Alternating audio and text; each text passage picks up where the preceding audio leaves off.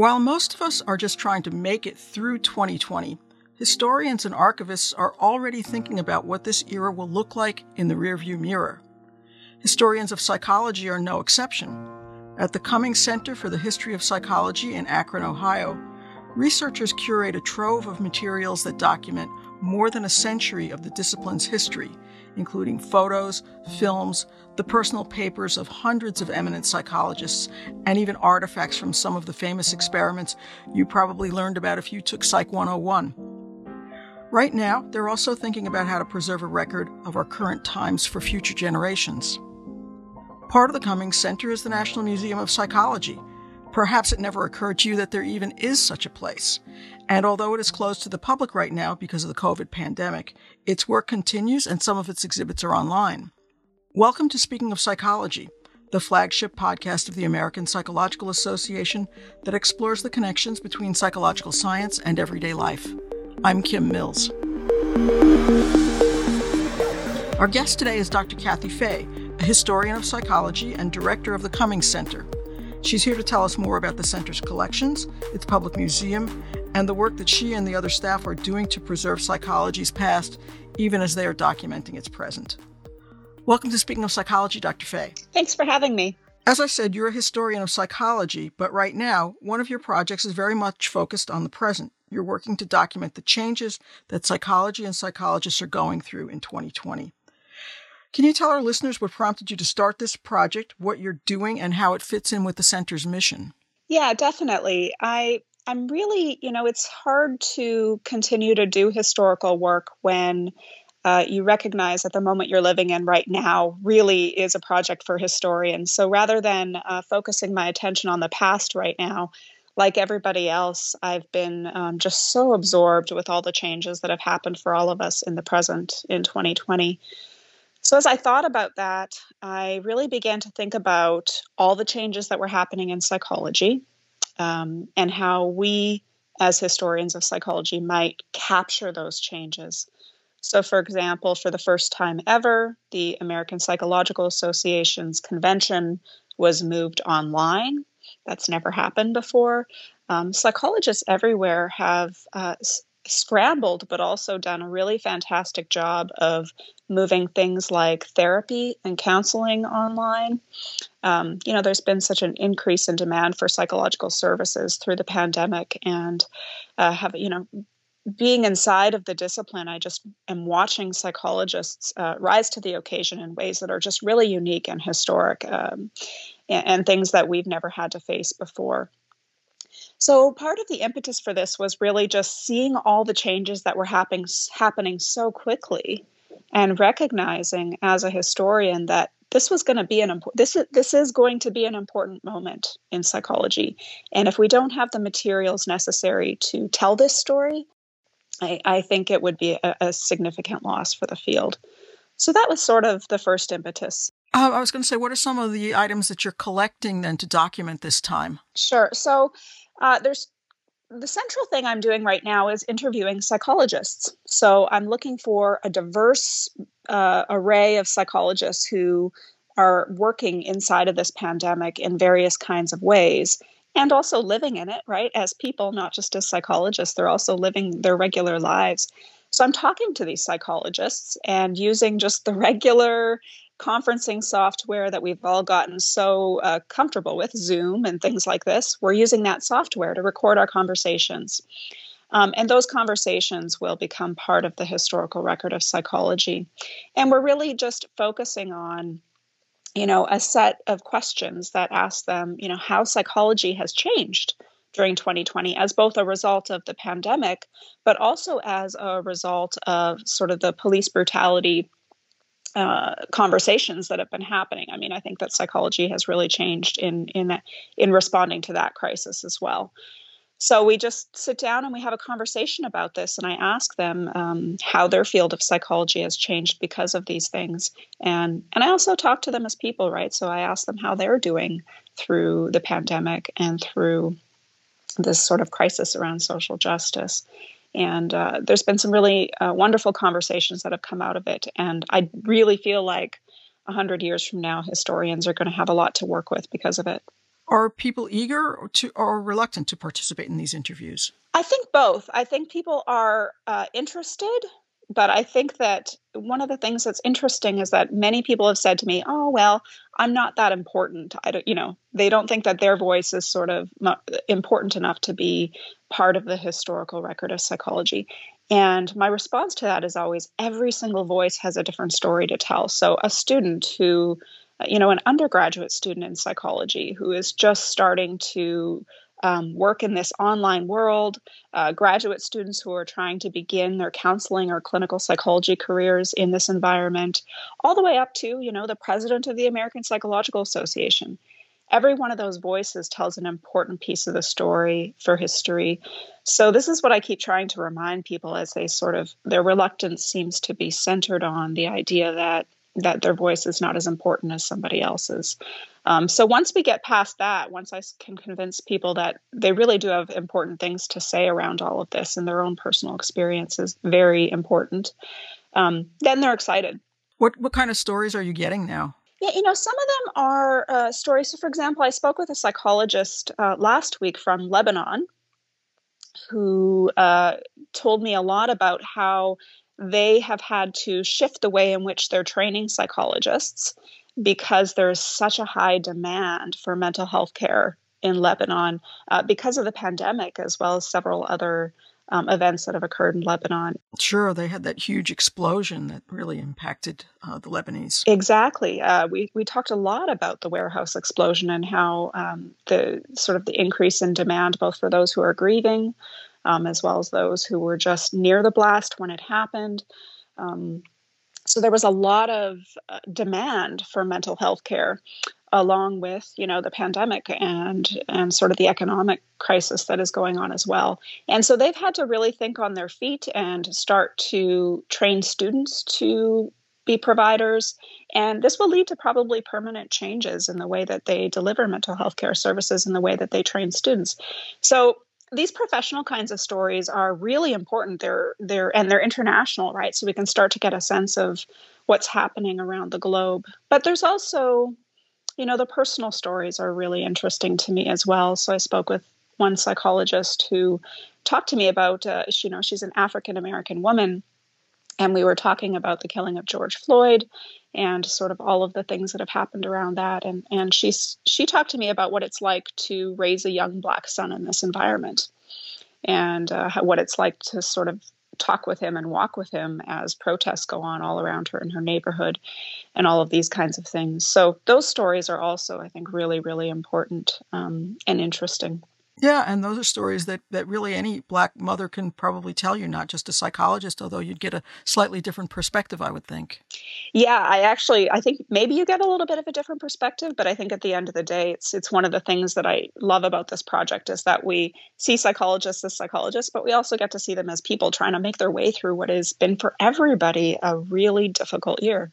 How do you have an endpoint in mind? Uh, we have no idea when this whole craziness around the pandemic will will stop. So how, do you just keep going until somebody says the emergency is passed and we have a vaccine?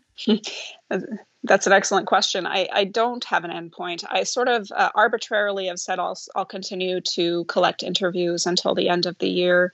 Um, only because I, you know, at some point I have to move on to other projects, as we all do. But but really, it's one of these things that it's a it's a prototype I I kind of want to keep using because I've set it up as as kind of a citizen science project. So I'm not the only one doing the interviews. Once I interview somebody, I give them the question set and I encourage them to think up somebody who might be a good voice for this project. So that might be one of their mentors. It might be somebody that they knew earlier in their career, and then they can basically serve as the interview and collect interview interviews as well.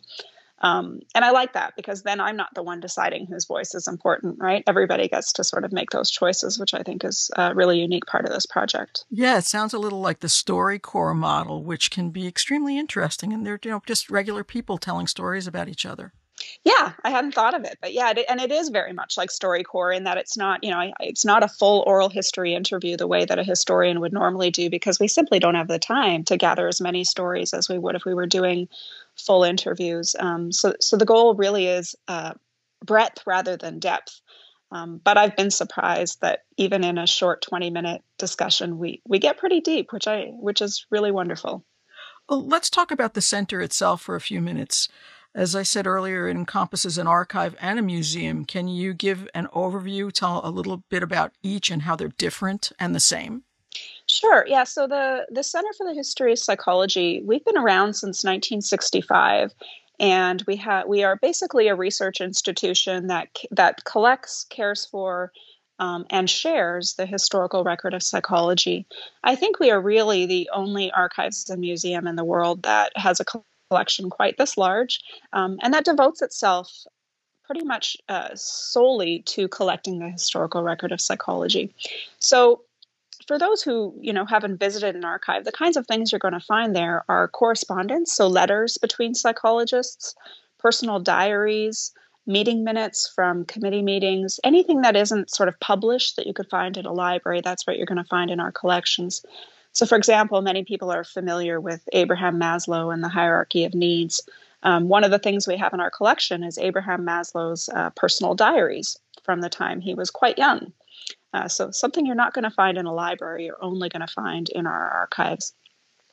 So, our central function really is as the archives. We collect and preserve the historical record of psychology. But as we kind of grew and developed, we discovered that the public was very interested in all of the materials that we held in the archives, and we'd find ourselves touring people through the space so in 2018, we launched a public museum, and, and this is the National Museum of Psychology, where we share our collections with the public. What are some of the, the most famous and infamous objects that, that we might see uh, if we go to the museum?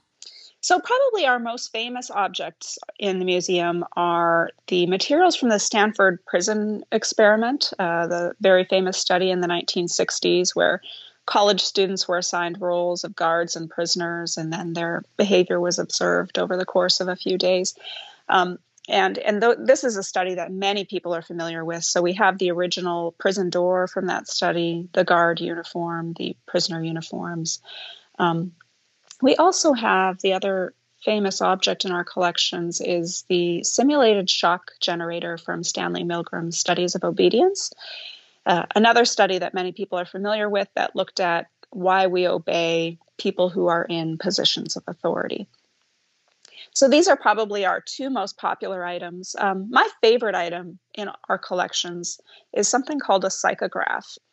And this is a machine that was based on an old pseudoscience called phrenology. Phrenology was based on the notion that uh, you could sort of feel the bumps on someone's head and using the contours of the skull, you could read their personality. And uh, phrenology was very, very popular in the early, uh, throughout the 1800s and even around the turn of the century in the United States. These traveling phrenologists would sort of go around the country and you'd give them a small fee and they would read your head. And they'd use that reading to tell you uh, what what you should become. Should you be a doctor? Should you be a lawyer? So on and so forth. So the psychograph, a couple of brothers in the 1930s decided to make more money off of phrenology, and they created basically an automated phrenology machine. So you could put some money into the machine. You sit down on a chair, a little bucket comes down over your head. It reads your head and provides a printout of your personality and a and some career guidance. Does it still function? Have you used it? Uh, it does still completely function, you know, and, and we think we think there's only about seven of them left in the world because most of them were destroyed in a warehouse fire. So uh, it does still completely work. We don't use it anymore because they're so rare, so we don't usually operate it. But yeah, it's it still works and it's it's on display in the museum. It sounds like something from a, a sideshow where you put your money in and you get a little slip with your fortune. Yeah, that's funny you say it. It was actually featured once on the uh, David Letterman show. what What are the things that visitors seem most interested in? Yeah, I, it's it's been wonderful to see how much the public uh, enjoys the museum, and and uh, I think they're so interested in it and in psychology because uh, you know psychology tells us so much about ourselves and our world, and sometimes we don't even realize it, but psychology is around us every single day. Um, in the products we buy, in the technology we use, psych- psychological work went into all of that and and it's interesting. I think the public enjoys learning about that, the way that their world has been shaped by psychology. So, for example, we have an exhibit that explores how uh, the modern design of your cell phone keypad was actually created by a psychologist. Of um, course. Um, so yeah, so in the nine in the nine and it this happened way back in the 1950s.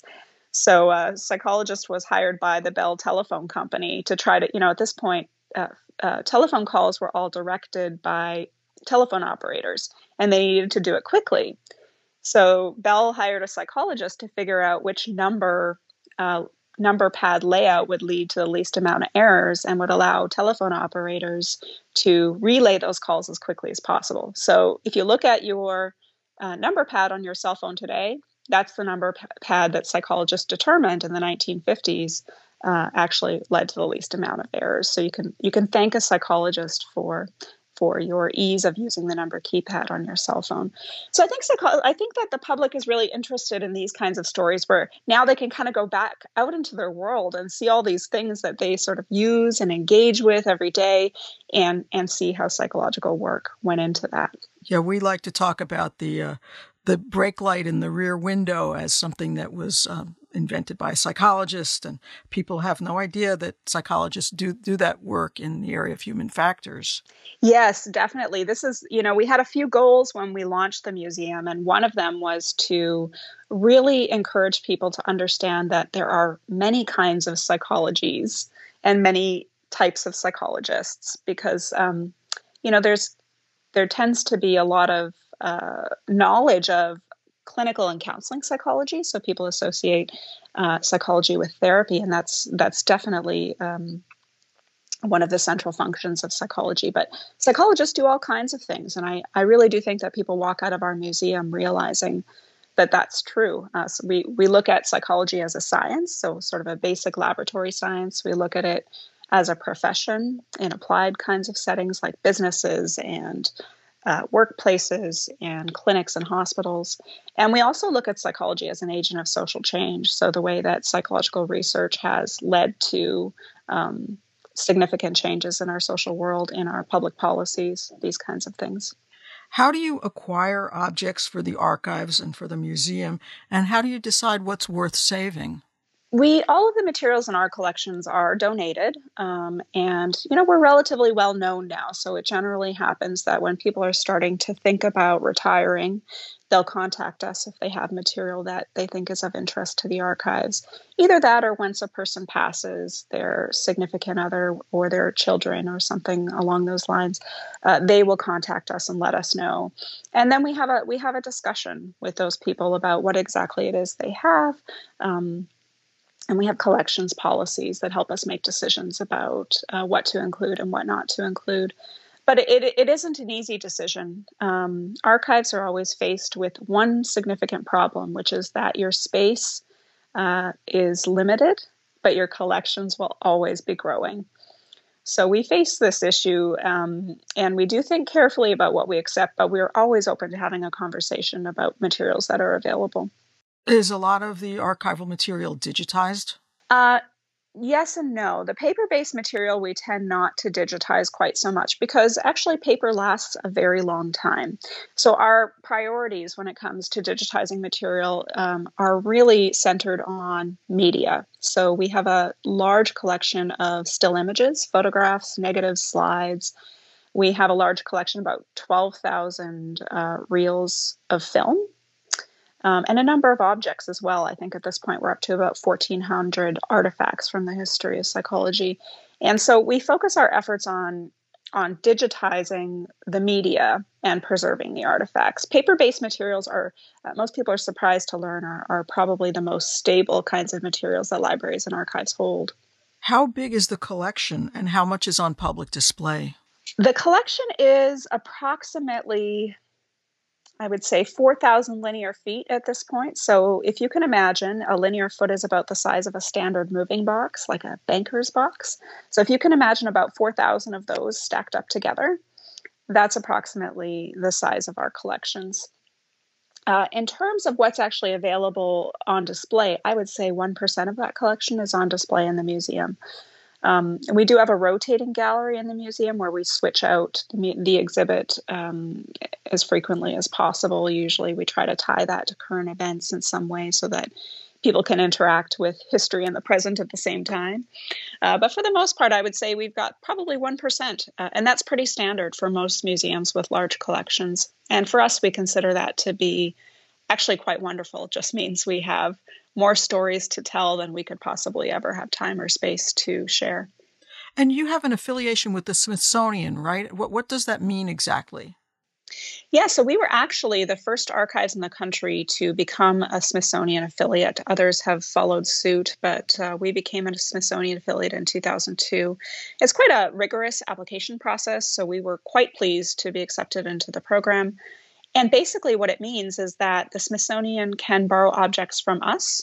We can borrow objects from any of the Smithsonian museums from their collection. So the National Museum, the uh, American History Museum, any of their museums, um, we can borrow from their collections.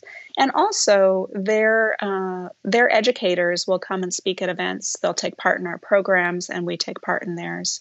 So it's it's a really it's been a really wonderful partnership. Uh, we participate in Smithsonian Museum Day, which opens the doors to our museum for free to the public. Uh, we participate in their conferences it's been really, really fruitful for us. And I think it uh, helps us to bring better and more content to our, our public and our audiences. How do you choose what ends up in your um, rotating exhibits? Is there some committee who works with you?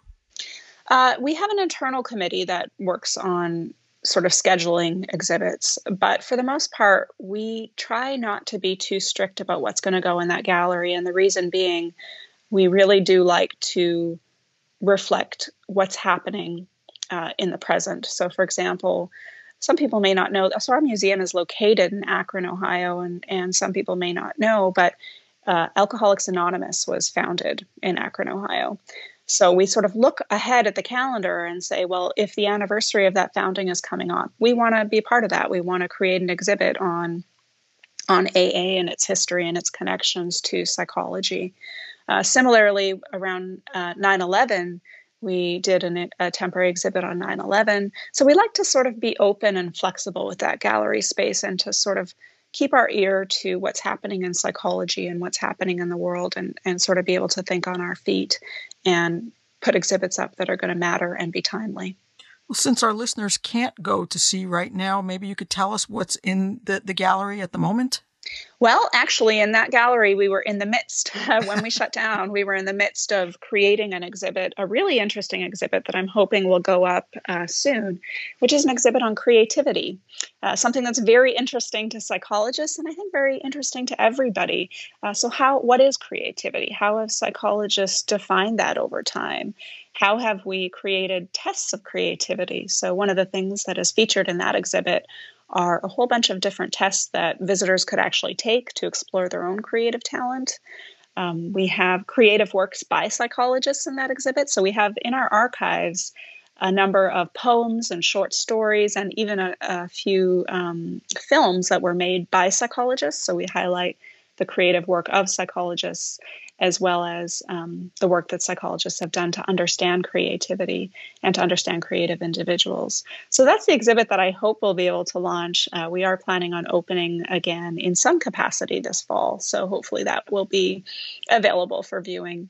Uh, we also have a pretty great website, and we're working on getting some virtual exhibits up there. So currently, we're doing uh, we just launched a virtual exhibit on LGBTQ plus. Um, communities and their relationship with the history of psychology and contemporary um, relationship with psychology. So we're also working to uh, make ourselves more available to everybody uh, around the world. Um, are most of your visitors psychologists? Uh, who are they? Where do they come from? We definitely have a number of psychologists who come through. I would say um, psychologists and more so even psychology students. Uh, so everything from high school psychology classes, we get a lot of tour groups through that come that have come to us from as far as Florida, uh, all the way through to people who are well established in the field. But it's quite interesting because along with psychologists and psychology students, we also just uh, get a lot of the general public in. and I think that's really been a matter of word of mouth. And, you know, we've made it onto TripAdvisor and some of these other travel sites, helps. which helps as yeah. well. Yeah and, and, you know that's that's where I kind of look at to sort of understand what people are getting out of the museum. And really, uh, it seems that the general public is coming because they're very interested in learning more about themselves. They can take tests, uh, they can take intelligence tests, they can sort of learn about how advertising uses psychology, and and sort of be more aware of all of these kinds of things. So we do t- we do get a lot of the general public in, uh, but I would say the majority is probably students, uh, people who are, are studying to become psychologists. Now, I know you've written about the need to diversify the voices in psychology's historical record. Can can you talk about why that's important and how you're doing that? Yeah, I think it's so important right now to think about diversity in the historical record. Uh, and this is one of the reasons I, I launched this uh, oral history project. Uh, and I'm doing it very purposefully with diversity in mind. I think that one of the reasons it's so important to have a diverse historical record is because it not only defines what psychology has been, but it defines what psychology can be. So when someone who is thinking about becoming a psychologist looks at who has historically been a psychologist, I think that impacts their decision on whether or not to go into the field. So if you look at psychology and you only see white faces or you only see male faces, um, I think it discourages diversity in the future of the field. So, this is one of the reasons I'm really uh, interested in diversifying the historical record and creating exhibits that, that showcase uh, the diversity of psychology, because I think it will encourage a more diverse future for psychology. Um, I also think it's just really important to understand all the contributions that diverse voices and faces and people have made to the discipline. It's it, they've made significant contributions, and this is something that often goes unrecognized. You know, I always ask, I teach history of psychology, uh, and I always ask my students how many uh, how many women of color they can name in the history of psychology, and often it's very few, if any. And and I would like to change that. I think it's important uh, to understand that there were just so many amazing women who shaped the field, and they shaped it in ways that are different, I think, from mainstream uh, voices and faces. So, one of the things I've I've found by doing this kind of work is that, for example, African American women in the history of psychology have done so much important work in terms of social justice and community outreach. So they're often left out of stories because our stories focus so commonly on the history of experimental laboratory scientific psychology. Um, whereas women of color in the history of psychology have done so much significant work in terms of uh, the helping professions, in terms of applied kinds of psychology, in terms of working uh, as psychologists in their community. So there's this entire branch of psychology that, that gets missed when we leave out these diverse kinds of voices. Um, so I'm, I'm really hopeful that that we can change that and that historians 100 years from now will have a better archival record to work with when they want to tell those stories. And and that realization, I think, led to the creation of the I Am Psyched uh, traveling exhibition that you worked on with uh, APA. I know I've seen that; it's been in our building. Do you want to talk about that for a moment? Yeah, the I Am Psyched exhibit uh, is one of the most wonderful things I have been a part of in my career. It was launched in 2016 as part of the Smithsonian um, uh, Institution's Museum Day, which they hold every year. So I worked with uh, the American Psychological Association, with uh, Dr. Sherry Miles Cohen, as well as uh, Dr. Alexandra Rutherford, who runs a project called Psychology's Feminist Voices. And together we decided to create a traveling exhibit that could go from site to site that would showcase women of color in the history of psychology.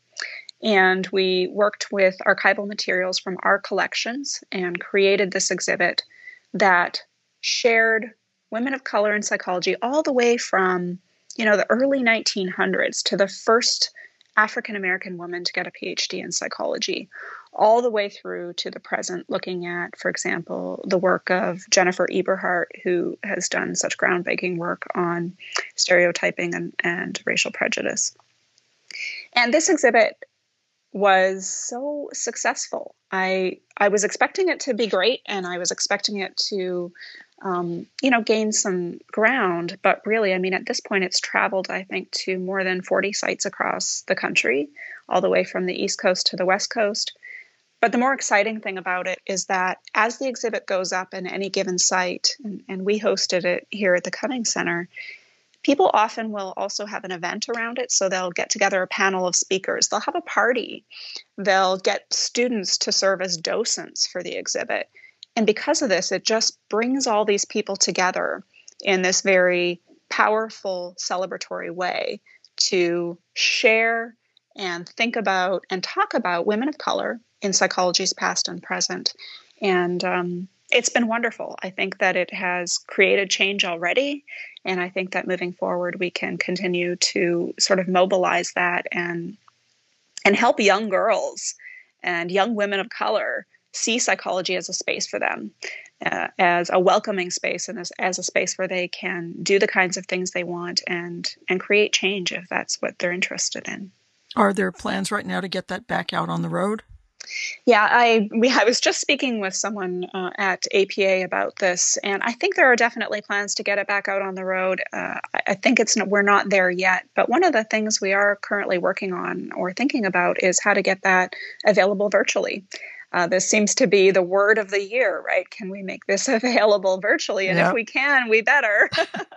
so we're, we're thinking about that right now. And I, I do, I think that's going to be an important step for the exhibit. But I do really hope that once, once travel is, is allowed and once things are opened up again, that we can get it back out on the road because I think those in-person events that happen around the exhibit are really, are really the important part. Well, thank you for joining us today, Dr. Faye. It's been a real pleasure talking to you. Thank you, Kim. And I hope uh, one of these days soon our listeners and I can visit the museum and uh, the archives and actually see the collection. I hope so too. We would love to have you. To our listeners, you can find previous episodes of Speaking of Psychology on our website at www.speakingofpsychology.org or wherever you get your podcasts. If you have comments or ideas for future podcasts, you can email us at speakingofpsychology at apa.org. That's Speaking of Psychology, all one word, at apa.org. Speaking of Psychology is produced by Lee Weinerman. Our sound editor is Chris Condayan. Thank you for listening. For the American Psychological Association, I'm Kim Mills.